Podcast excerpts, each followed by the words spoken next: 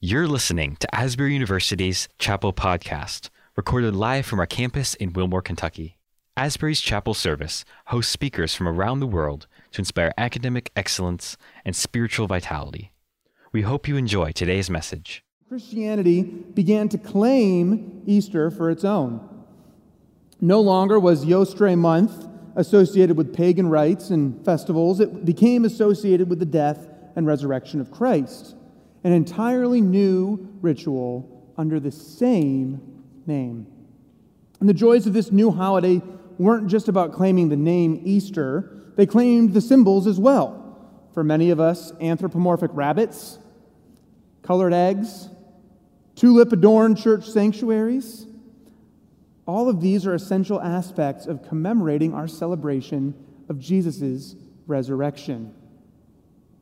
Did you ever stop to think, but why though? Why all these things that are really, for the most part, pagan symbols? There isn't anything inherently biblical about rabbits and eggs, and while flowers get some mention, it's hard to see why Christianity let these symbols persist. Have we been guilty of perpetuating a pagan holiday? There's a real problem here because if we're giving the, the rituals of paganism a place in the church, we're in danger of beginning to trust in the wrong things. The birth of babies, the blooming of flowers, these are good news, but if we stake our redemption on springtime, we're going to be disappointed, people. You can't just start calling something a Christian holy day and keep the same old meanings.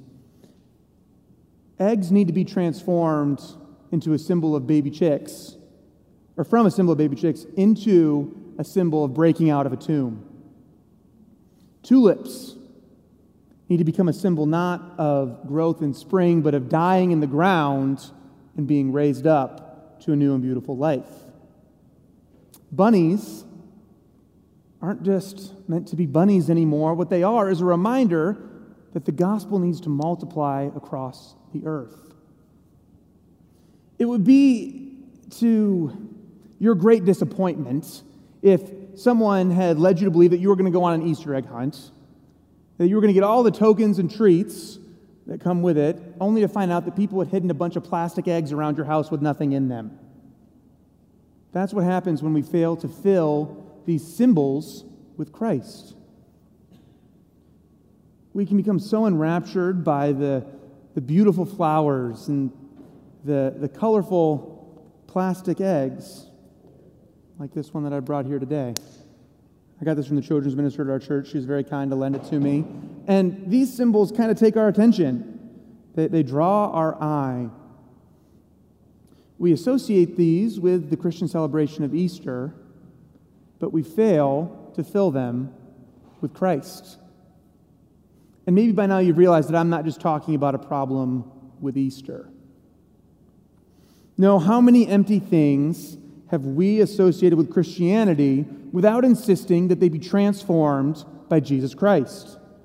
How often do we encounter the gods of fertility and philosophy in our lives, the gods of self help and success posing as Christianity and peddling empty promises instead of communicating Christ to us? Yes, far too often, beautiful colored eggs have taken our attention but we never bothered to look and see if they had anything inside. Settling for Easter eggs that are empty is not just a problem of this season or holiday. It's not just a problem of our time. It is, in fact, a human problem. Paul recognized that the empty philosophies that were offered to the church at Colossae had a certain allure to them. This is the entire reason he writes the letter of Colossians that we now have today. To help the church realize that empty traditions and philosophies threatened to take the place of Christ. Because they look good, they're colorful and shiny, they make us happy, but they're empty. They're devoid of any real life changing power.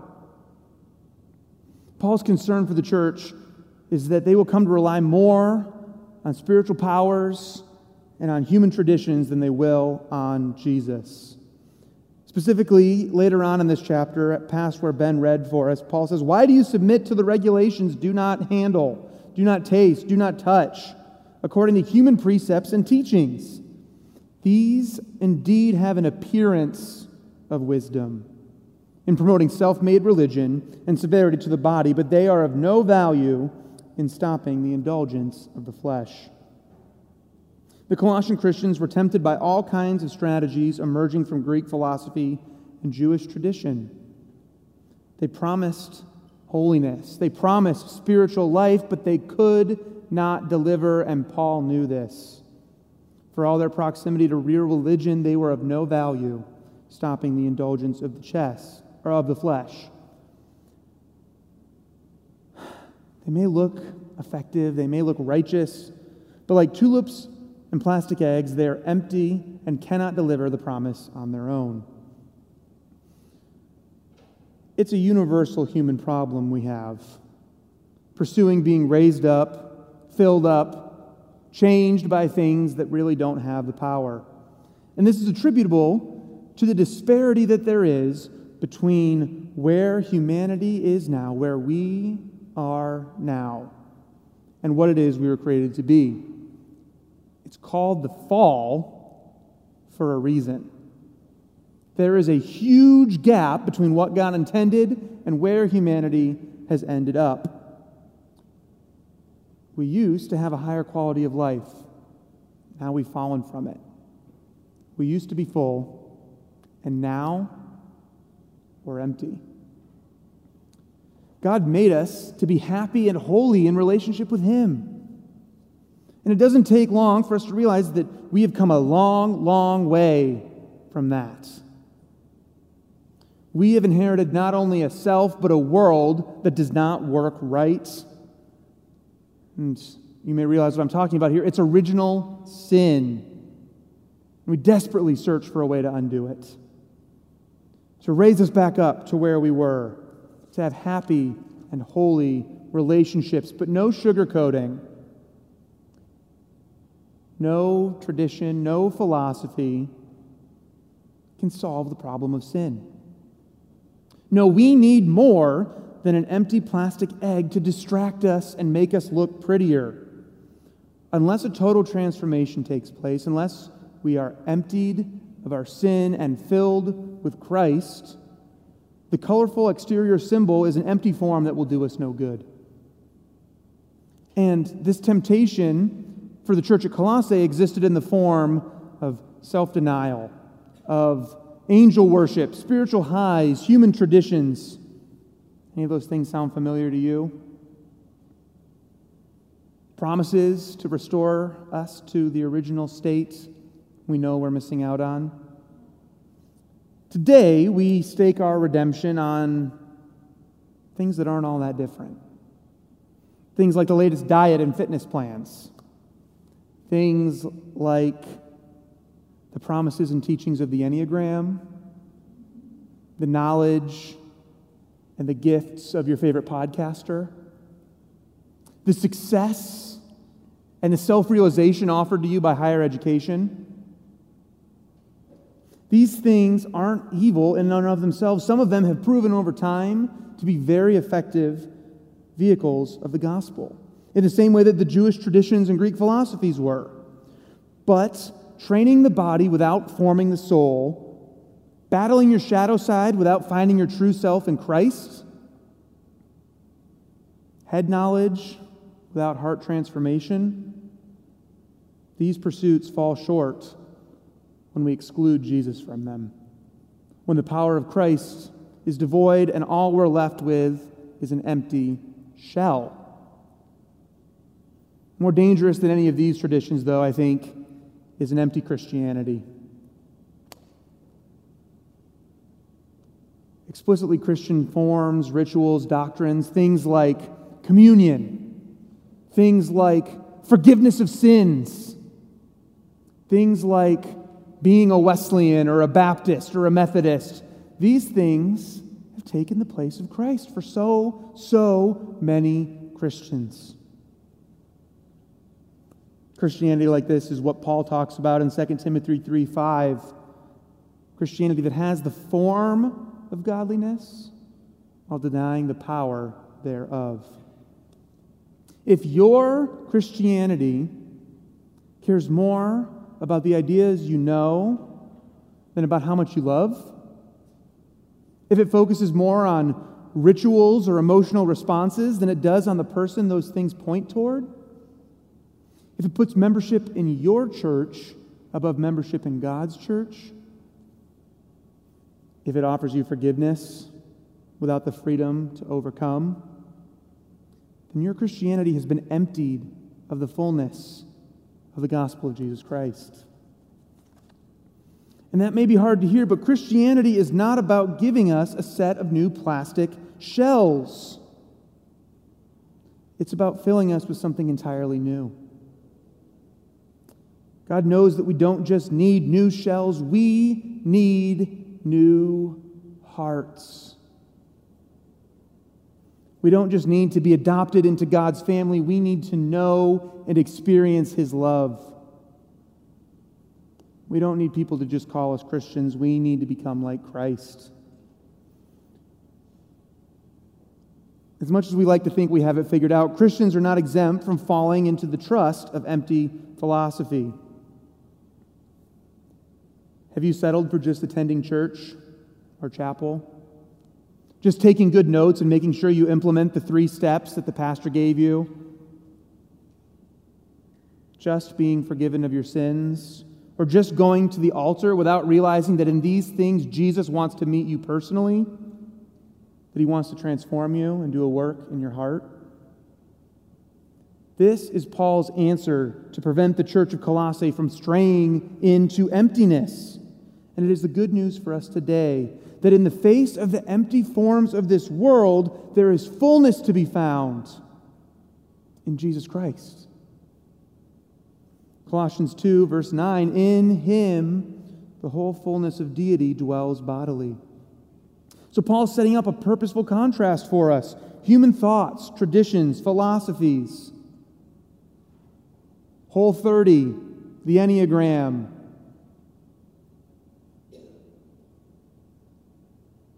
They can't offer what Jesus does. No, only Christ can offer the fullness of deity.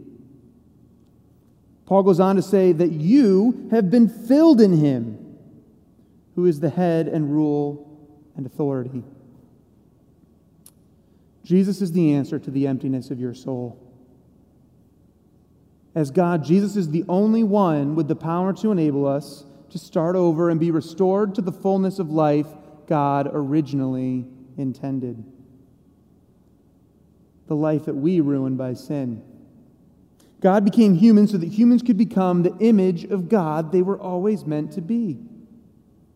Don't just take my word for it. Hear what Paul says that in him you were circumcised with a circumcision made without hands, by putting off the body of the flesh by the circumcision of Christ, having been buried with him in baptism, in which you were also raised with him through faith in the powerful working of God, who raised him from the dead. And you who were dead in your trespasses and the uncircumcision of your flesh, God made alive together with him, having forgiven us all our trespasses so rather than use this positive image of new life, Paul focuses first on the negative image, the language of circumcision.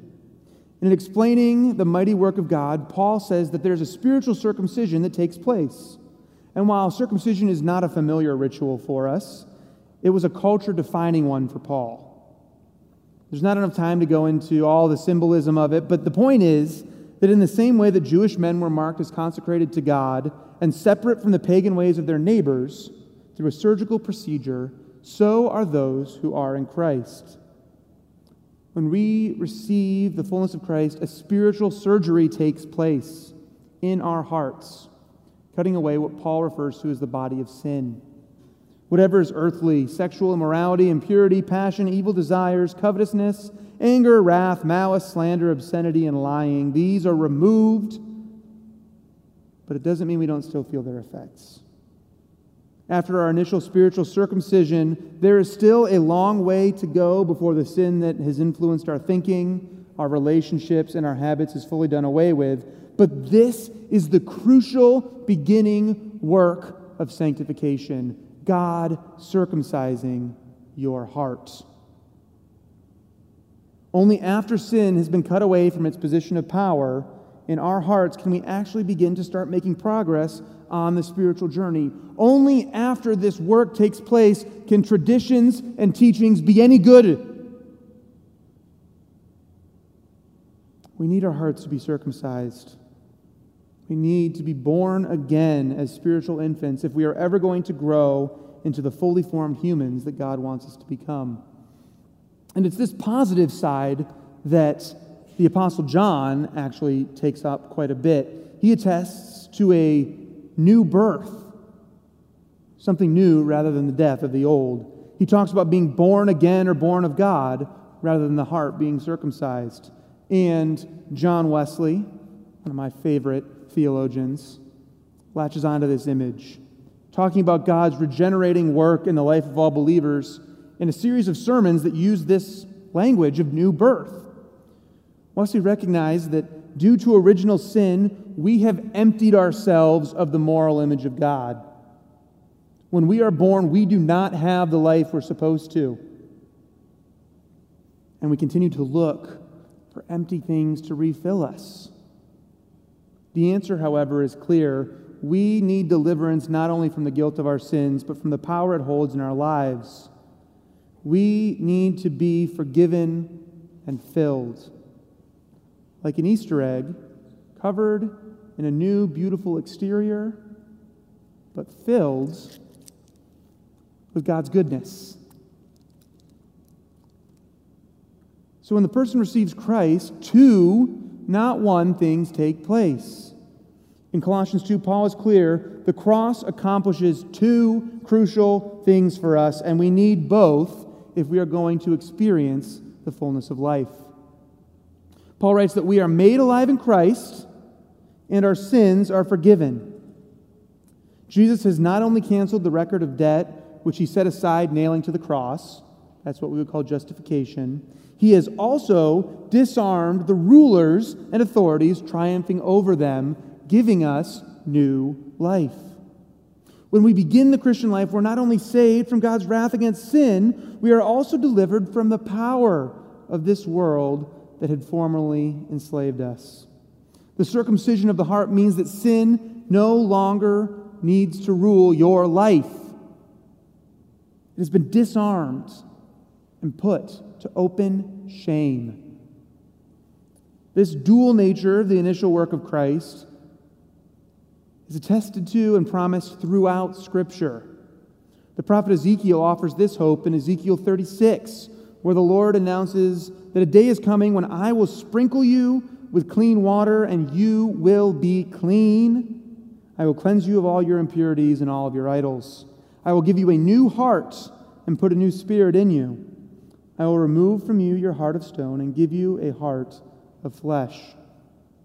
I will put my spirit in you and move you to follow my decrees and be careful to keep my laws.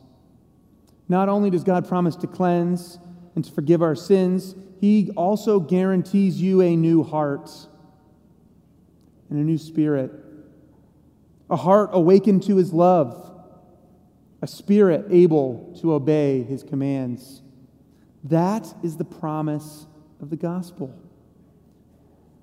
How long have you been following Jesus without recognizing both of the gifts he gives to all who receive him? How long have you been trusting in a tradition or a set of principles instead of inviting Jesus to fill you? If you have been baptized, that symbol represented you going down into death along with Christ and being raised to new life in Him. In a sense, you re entered the waters of the womb. You were born again, this time not with sin on the throne of your heart, but with Christ on the throne. Do you realize that this is what He's done for you?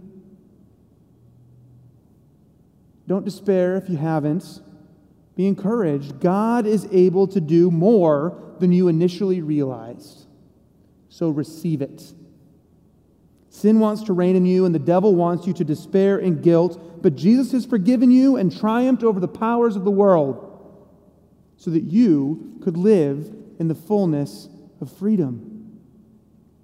Don't keep settling for empty strategies. Don't keep picking up empty shells. Don't continue in forms of godliness that lack the fullness of God's power. Don't stop halfway in the Christian life if a human tradition, Christian or otherwise, has become the linchpin of your salvation. You are settling for emptiness when Christ wants to fill you up. Will you settle for an Easter that is empty of God's regenerating power? Content to enjoy the pretty symbols, the promise of forgiveness, without ever experiencing a fullness that God wants to give? Don't settle for the gods of this world when the fullness of divinity wants to live inside you. Stop trusting in the shell of the gospel and the adornments of paganism. Let God fill you with something new. Take the words of Jesus seriously. You must be born again. Philosophies and traditions will do you no good until your heart has been filled with the fullness of Christ. If you know that you have been born again, don't lose sight of it. When you encounter a new tradition or philosophy, don't let it take the place of Christ. Keep him at the center. But today, if you have forgotten about the new life that Christ has given you.